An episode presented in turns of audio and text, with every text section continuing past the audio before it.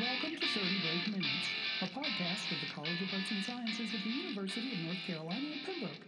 In thirty Brave Minutes, we'll give you something interesting to think about. You can subscribe to our podcast on iTunes and Podbean. The topic for today is helping twenty-first century college students succeed. Your host and Dean of the College of Arts and Sciences is Jeff Frederick. Joining him are Beth Holder, Dean of U N C P's University College, Tegan Decker, Interim Dean of the Esther G. Maynard Honors College, Nicolette Campos, Director of the Accessibility Resource Center, and Inga Revels, Director of Admissions. Now get ready for thirty Brave Minutes. Set against the backdrop of eight consecutive years of declining undergraduate college enrollment across America, universities are working more feverishly than ever to recruit students, help them succeed, and send them off to change the world as freshly minted graduates. Here at U N C Pembroke, we are bucking major trends with enrollment up twenty-three percent over the last two years, at the same time that retention is up five percent. These are the salad days indeed. But for all our success here, the rest of the college landscape is a pretty mixed bag. College enrollment is down one point three percent this year over last year, with almost a quarter million less students in post-secondary education. Forbes magazine sets the total number of students at below eighteen million, a drop of nearly two million since twenty eleven, when the lingering effects of a recession seemed to justify, for many, the impetus to go to college to prepare for a specific occupation or career. After all, the data is clear that college graduates earn more money than those without a degree, generally face less career instability, and tend to express greater job satisfaction. Populous states like Florida, New York, California, Missouri, and Pennsylvania are all serving less students this year. North Carolina is in the rare air of states with modest gains. Why is this happening? Well, for starters, a bustling economy provides job options for some recent high school grads, as well as for the type of second or third career adult learner who a decade earlier was taking night classes or starting an online program to learn some new job skills. States are also curbing some of their funding for public universities in a time of shifting federal policy and partisan divides, making the cost of attendance higher for many families, as well as increasing college loan debt. Birth rates from the last couple of decades declined, meaning the pool of potential high school graduates is smaller than in previous years. That trend will continue for the next few years. More to the point, perhaps we've championed the quantitative argument for college so many times in recent years that we've lost sight of the qualitative standard that college is a highly effective gateway to life. I'm reminded of the old axiom that not everything that you are counting counts, and that not everything that truly counts is easily counted. Durable, time-tested, vintage outcomes like critical thinking, problem solving, working effectively in diverse groups, becoming an informed citizen, the confidence of climbing an intellectual mountain, becoming well-read, and heightening intellectual curiosity are no less important today than they were last decade or last century, and perhaps are more needed in a fractured, hyper-partisan culture than ever. Instead of retreating to our digital friend circle to repeat our own mantras, what if we read something we disagreed with and shared coffee, not invectives, with those of other points of view? If that is to occur, college will lead the way. All of this means greater emphasis on determining which students can be successful at your university, recruiting them like crazy, building a transformative experience, and surrounding them with all the tools necessary to succeed. That sounds easy. It's not. Today's students, called iGen by psychologist Jean Twenge, are growing up slower, living more of their lives digitally as opposed to face-to-face, facing rising mental health pressures for any number of reasons, and have parents that are, in some cases, hypervigilant. Just identifying the most effective ways to connect and communicate with high school seniors, college freshmen, and sophomores is a twenty-first century challenge. In no uncertain terms, today's students are different. Not worse, not better, just different. They present to college with a set of skills and sensibilities that are just different. In some ways, they're more prepared for success. In other ways, this new generation needs a helping hand. And it's the challenge of leaders like Beth Holder, Tegan Decker, Nicollet Campos, and Engel Revels to prepare and equip them for success. These four brilliant and thoughtful folks join me today. Welcome. Thank, Thank you. you. In your collective experiences working with students, what's different about them today as opposed to a decade or some other time earlier? That's a great question. I've been in higher education for well over twenty years, and I actually think that they're more similar than they are different. When you think about eighteen-year-olds, we know that that sense of belonging is so important. Well, that's from Maslow's hierarchy of needs. And so really, when you think of our incoming freshmen, they want us to come here with a sense of purpose. They want to form meaningful relationships, and they want to be successful. But when you think back when we were entering freshmen, we wanted the same things. Now, how this generation is different is I believe things are more pronounced. With that heightened sense of anxiety, perhaps that's due to the increased use of social media, where our incoming freshmen have a tendency to constantly compare their lives to others. We know that parents are much more involved than in previous generations. They're again perhaps due to that constant access to technology. Many of our students report that they talk or chat or email with their parents four to ten times every day. Mercy. When I reflect back to my college days, we all stood in line on Sunday evenings to make that collect call home. And so while some of those opportunities for access can be extremely beneficial, I think it's caused our students to become much more dependent on the adults around them. Without anyone telling any stories, we're all thankful that the camera phone did not exist back in the day. And I agree with Beth that the students are more similar than different generation to generation. In some ways, I think what we may attribute to the students changing or the difference in generations is just our society has changed. You know, we see students showing much more tolerance um, towards others, but I believe that's something that has developed uh, in society as a whole. So those, and those are good things. Uh, I also notice students much more open about mental health issues that they might be encountering. That's not to say they have more of them, most likely, but they're more open about discussing them, which is because we all, you know, are able to talk about that more, and there's less of a stigma, I believe, around mental health. Not that it's perfect, but those things that we see them doing more or acting differently, I think we, we all are on our phones a lot, and we could probably all be accused of, you know, texting during an me- important meeting, um, just as we see students do um, in class. So, you know, what to do about that, I don't know exactly, but we all have to empathize with each other and understand that some of the problems, especially due to technology changing, are ones that we all face together. And I, I'd agree with that as well.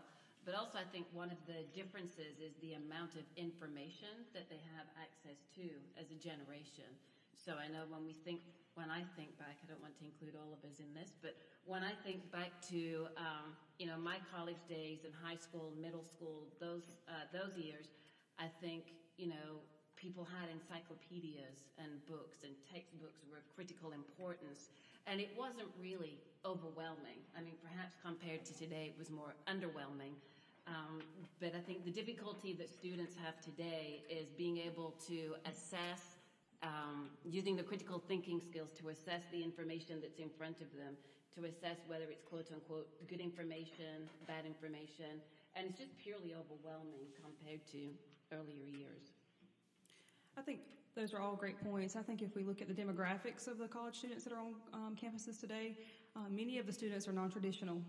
In past decades, most of the students were eighteen to twenty-one. Now about thirty-eight percent of our students are over the age of twenty-five. So visually, the student looks different than the students did in past decades. Also, um, women are taking more advantage of um, college, um, and they're earning their degrees. We also see more diversity on our college campuses. So that's another way that I think students are, are different than they were in decades past. And thank goodness for all of that. I mean, there was a time, and it's in the not too distant past, where certain groups were discouraged from going to college, or if somebody had reached the age of twenty-two or twenty-three and hadn't gotten started, um, then they were said, oh, you're you're too old for that. Fortunately now, you know, there are so many different opportunities to transition in or out of college. So with all of these changes, how does that change what goes on in a classroom? Are they similar enough to where we don't need to reach them in the classroom in a different way? Or are they different enough to where we do need to integrate some different techniques? I think we do need to integrate some, some different techniques. The, the foundation that we have as professors, you know, is excellent, but I think the way that they were raised in classrooms, they've had the flipped classroom for some years, whereas in higher education, it's a, a new concept to some of us. You know, the idea of Google Docs and Google Classroom, I know we've just gotten it in recent years, whereas, for example, my daughter's been using it since middle school. So I think being able to stay tech-savvy and being able to reach students where they are in that manner is important.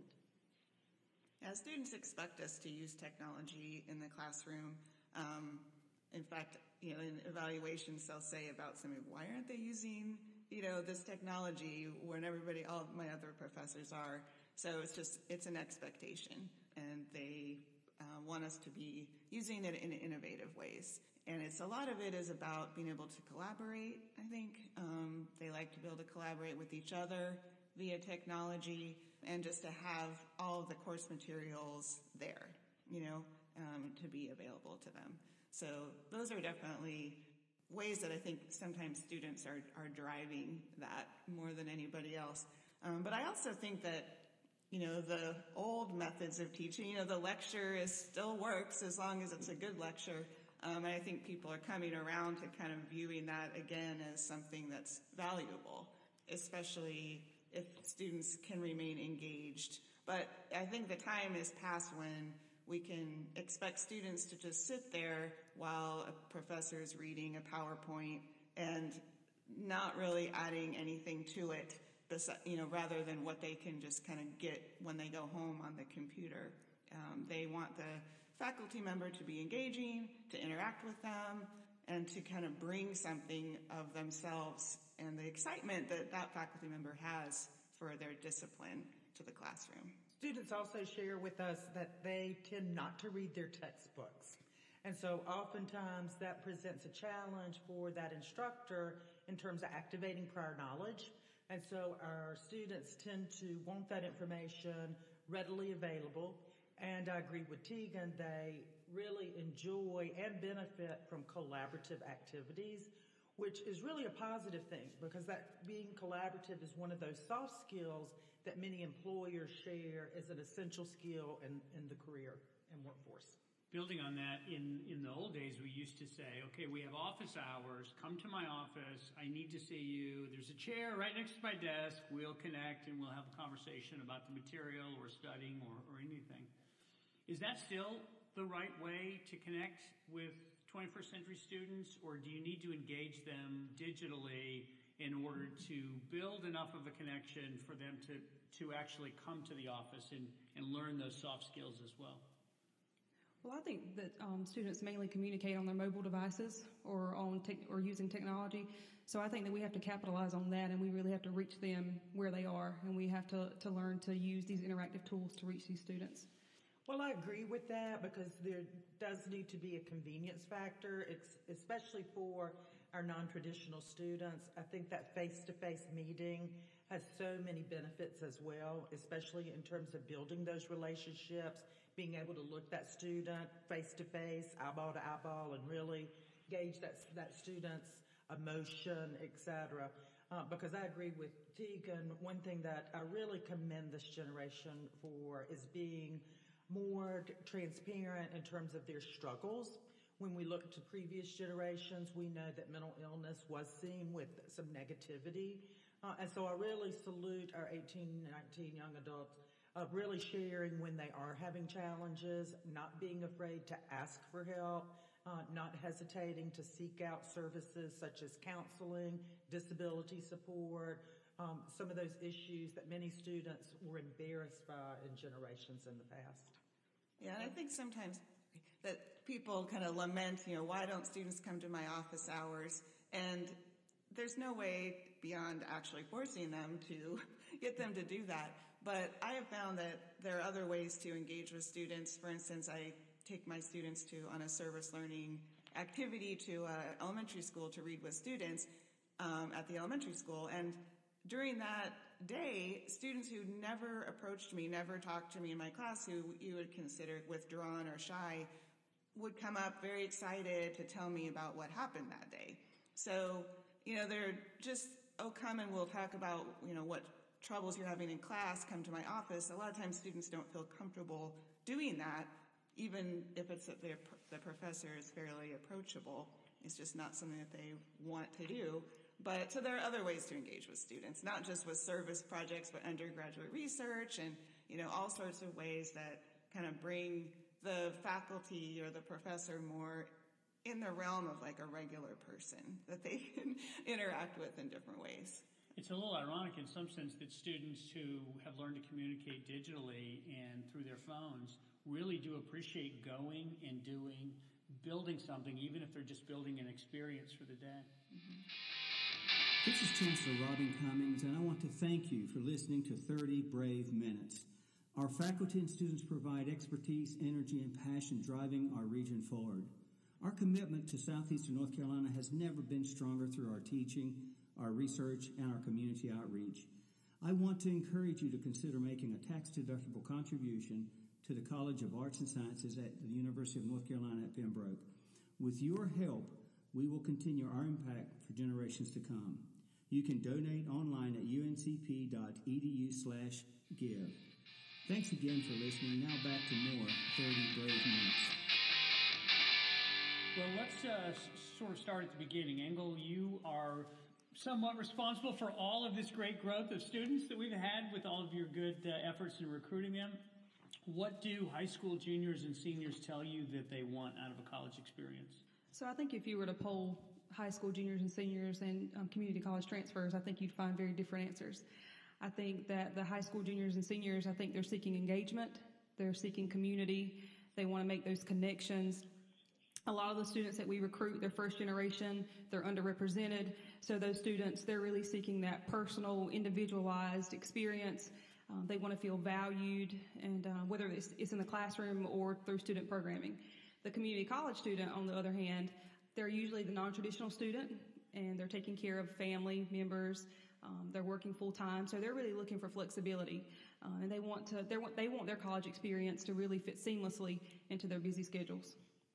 And so colleges spend all of their time building an experience around to fit all of those different audiences, because there is no singular monolithic college student anymore. They're they're different in from each other, not just from maybe from. from some previous students. Nicolette, you assist students who have all kinds of um, accessibility needs.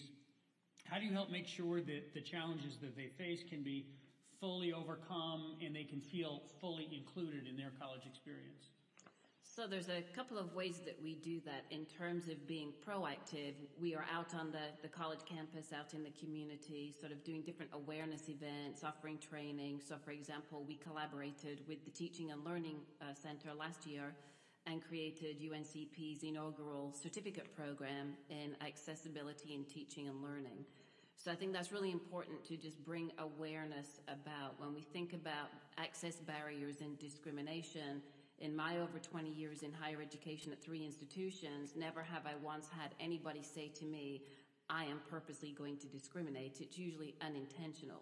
So what that means is we have to bring awareness, we have to be proactive.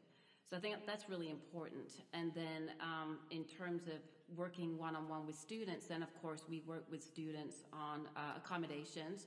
So this is a case-by-case situation. Students can apply as a student with a disability to um, be approved for accommodations. And so essentially what those are is we assess what the functional limitations are of the disability. So in layman's terms, what's the barrier in the classroom?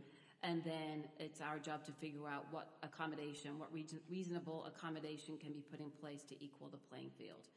And so our department is actually located in academic affairs on this campus, and on other campuses, oftentimes they're located in student affairs, and we look very different. And so in academic affairs, we look at a student as any other student. We level the playing field, and then that student accesses services across the university as any other student would. So, you know, they're not our students, they're U N C P students. And so if a student needs tutoring, you know, as long as the accommodation is in place, so for example, if a student needs a sign language interpreter, that person will be in place. And so the student can access tutoring services as any other student, but with an interpreter in place. So it's really about creating this um, this mindset to where you're thinking about an entirely holistic approach. It's not just, is the physical space designed to allow this person who has a specific need to access it? It's really about making sure that it's a the same experience, or as close, absolutely as close to the same experience as any other student would have. Exactly, and as you mentioned, with the physical access and physical space, looking at our offices, which sometimes then it can be useful to have technology, because if we were to, in the old school way, require students to come to our office hours, it may be that our office is not very accessible, which then means it's not very inclusive and welcoming. So technology can be a real advantage there. But yeah, we look at uh, class space, but also course materials, college events, college websites, everything to ensure that it's accessible to all students and, of course, their families as well. Do you think universities in general and society in general are, are more welcoming and more mindful of people with disabilities? I think we are today. There's there's been a great shift over the years, and I know, you know, as Tegan mentioned earlier, there's a lot more awareness of those invisible disabilities. We're often aware of the visible disabilities, but, you know, truth be known, across the nation, most students who are on college campuses actually have invisible disabilities. So, for example, of all the students using accommodations on our campus, the vast majority are Uh, students with invisible disabilities. So just bringing that awareness. And I think the students coming in today, this is another another difference that we haven't discussed. They are more aware. They're more aware of diversity, whether it's diversity due to a disability, whether it's diversity, you know, in age, creed, ethnicity, religion. And I think in a lot of ways, as a generation, they're more accepting. Um, does that mean there's not still work to be done? No, of course, we can always improve. Um, I think in, in a, an ideal world, I actually wouldn't have a job because we'd have universal design and everything would already be accessible. Fortunately, we don't live in that perfect world. Oh, we'd find another job for you, I promise you that. You're listening to thirty Brave Minutes, a broadcast service of the College of Arts and Sciences at U N C Pembroke. I'm Jeff Frederick, and we're talking about modern college students and how to help them succeed. Beth, your role is in both the academic and the success skill transition for first-year students. What are some of the best practices that help that first semester student really to get off to a good start? For our entering students, we really focus on building those relationships, and that is really important with that academic advisor. So U N C Pembroke, about a year ago, started the University College, in that we recognize, like many universities have, that coming to college is a huge transition. And so we certainly want to support that student academically, but also holistically in terms of forming those relationships, first with their academic advisor, but also with their age peers. We're having wonderful success with several learning communities where students are co-enrolled in courses based on either their major or their theme. And so that's really what we focus on, is building those relationships, but also sharing with students all the different supports, services, and resources that are available on our campus. And so we have a, a robust writing center to help our students with their composition skills, tutoring, including online tutoring, and of course those services that can really be great resume builders, such as undergraduate research, the Honors College, study abroad, um, et cetera. And so we really help that student really make that huge transition in multiple ways. Then throughout the semester, we continue to build on skills that are really important, especially in a college classroom, such as goal setting, time management, conflict resolution. Um, and so we continue that support throughout that important first year. That's especially true in the first semester, in that all of our incoming freshmen are required to take a course, University one thousand Freshman Seminar, which is taught by multiple campus stakeholders, where we focus on, on that transition to college, those important academic and social skills, as well as career exploration and affirmation. So you and your team are really sort of the tip of the spear in diagnosing almost on a one-to-one, relationship-to-relationship basis what a student needs to get them off to a good start. Correct. And with as diverse as a place as U N C Pembroke is, it means you've You've seen some some some aspect of everything in order to help a student get connected. Correct. And that's one thing I love about this campus as well as this generation is we want all of our students to be successful. Uh, but we really do appreciate that how one student defines success may be very different from how another student defines success. For example, one student may want to graduate from U N C Pembroke with full honors, um, and, and so is really working diligently for that high G P A, while another student, a leadership role, perhaps S G A president, uh, is how that student would define success, and for other students, that important um, service in our community. And so we really help each student uh, in terms of how they define success to really find the best avenue for how they can achieve it. Tegan, as Dean of the Honors College, you deal with directly with a lot of high-achieving students. They face a different set of pressures. What are some of those? Well, they do, um, although many of them actually are the same in the t- terms of family issues that all of our students um, deal with, as well as the transition to, to college. The, the freshmen, um, honors students sometimes have been, it's been easy for them to do well in high school. And suddenly in college, it's not so easy to do well. And that's a big challenge for them, um, where they have to really kind of figure out what those study skills are that will work for them, um, that they haven't actually had to employ before. So that can be a challenge. Um, so sometimes they do stumble in the beginning. Um, also, some of them are just very, very career focused, which is a good thing. But sometimes it's hard for them to slow down and appreciate all that the university experience has to offer. So that's a good thing that we try to do in the Honors College is encourage them to study abroad or um, engage with leadership and service that might not always directly correlate to what they plan to do. And also, probably the biggest thing that I try to really push and provide in the Honors College is is a liberal arts education. So we have interdisciplinary seminars that students take. And so, for instance, if a student who knows that he wants to be a nurse, you know, is in a humanities seminar studying Gilgamesh, you know, he may not quite see the connection and may even comment upon that. You know, why am I doing this? I don't quite get it. But at the same time, he really enjoys and feels fulfilled by the course. Well, I think that maybe those skills that he's learning and those like insights into the human condition and relationships will inform that nursing practice later on. And in fact, the very first question they're going to ask their patient is about their patient's history. So even though their experience reading a epic with historical undertones doesn't immediately come to mind, it's in fact exactly what they're later going to be doing. Right, exactly.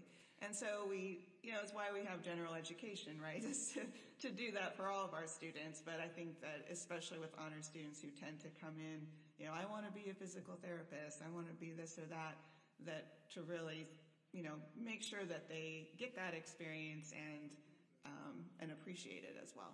So there's this long value chain here. It starts with Engel and her team recruiting the right students, and then Beth and Nicolette help provide them the resources they need. And if they're an honors college student, you're transitioning them through to success, but also preparing them for their next stop, which might be graduate or professional school. Mm-hmm. How do you help to prepare people for what comes next? Well, one of the main ways is that um, all the students in the Honors College complete a senior project, and it takes place over a year. And probably one of the biggest benefits to that is that they are working with a faculty mentor in their discipline. And so whatever the case, whatever their senior project ends up being about, whatever, whenever they look back on this experience, they cite their relationship with that faculty mentor as being very, very valuable and helpful as they um, prepare for graduate school, not only intellectually, but emotionally, and just feeling capable and knowing that they will be able to succeed there and feel that they're among equals when they arrive. And I think that interacting with the faculty on campus um, in a, in a more one-on-one way allows them to realize that they are valued by somebody in their profession. They can carry on a conversation with somebody in their, their you know, profession that they're choosing, so that they'll be able, feel more comfortable doing that as they move along. And also, of course, the content of the project. You know, I always say, Pick something that you want to do that's interesting to you, but also something that will help you get to your next step. And so that's that's that, that's really the main way that we specifically prepare students.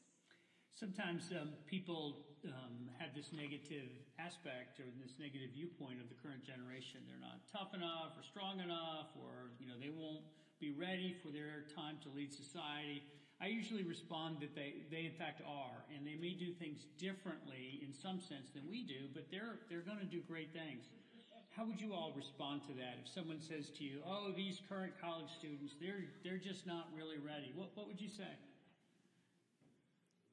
Well, I see students um, every day who I think, if I, you know, this person wants to be a doctor, and I think, if that person was my doctor, you know, in twenty years, would I be okay with this? And I say yes, most of the time. I mean, not everybody, right? But, or, you know, there's a student I had in my freshman composition class this year that, who's um, very interested and passionate about politics, and I think that this person could be a great politician.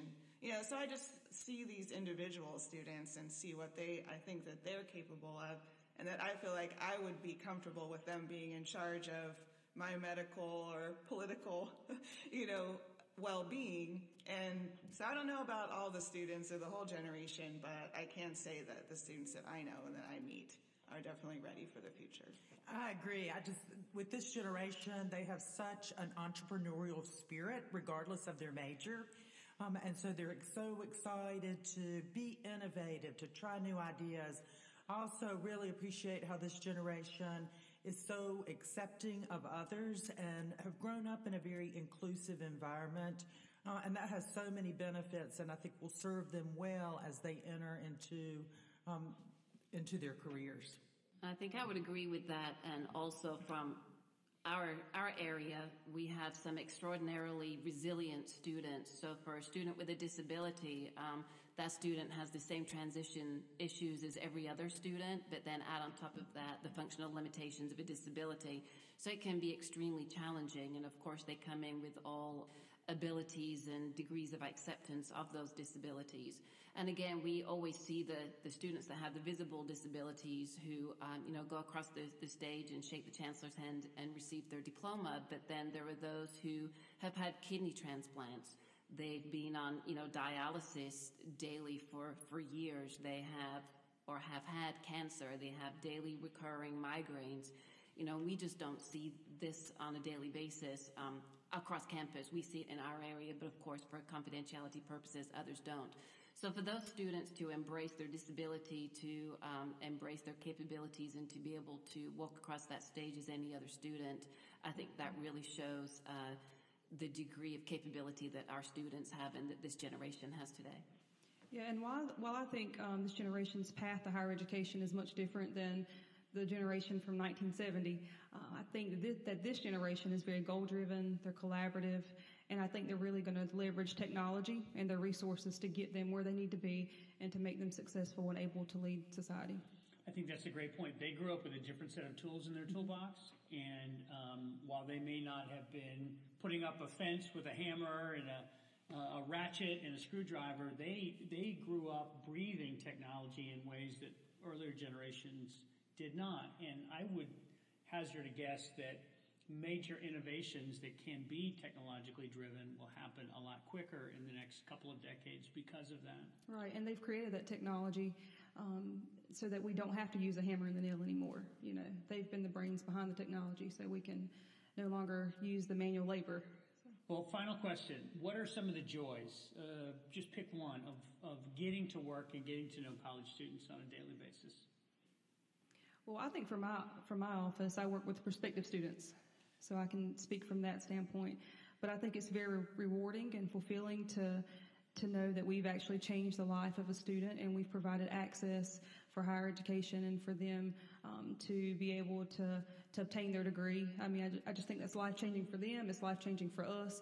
And then to be able to work on a college campus every day and just be around students and really experience um, the spirit of the university, it's just, it's great. Yeah, I have a um, the opportunity to see students from when they are incoming freshmen to when they're graduating and kind of tracing that journey. And it's Just so wonderful to see them, you know, in, in that four years, especially a traditional age student, they grow up so much, you know, and having been a part of that is important to me.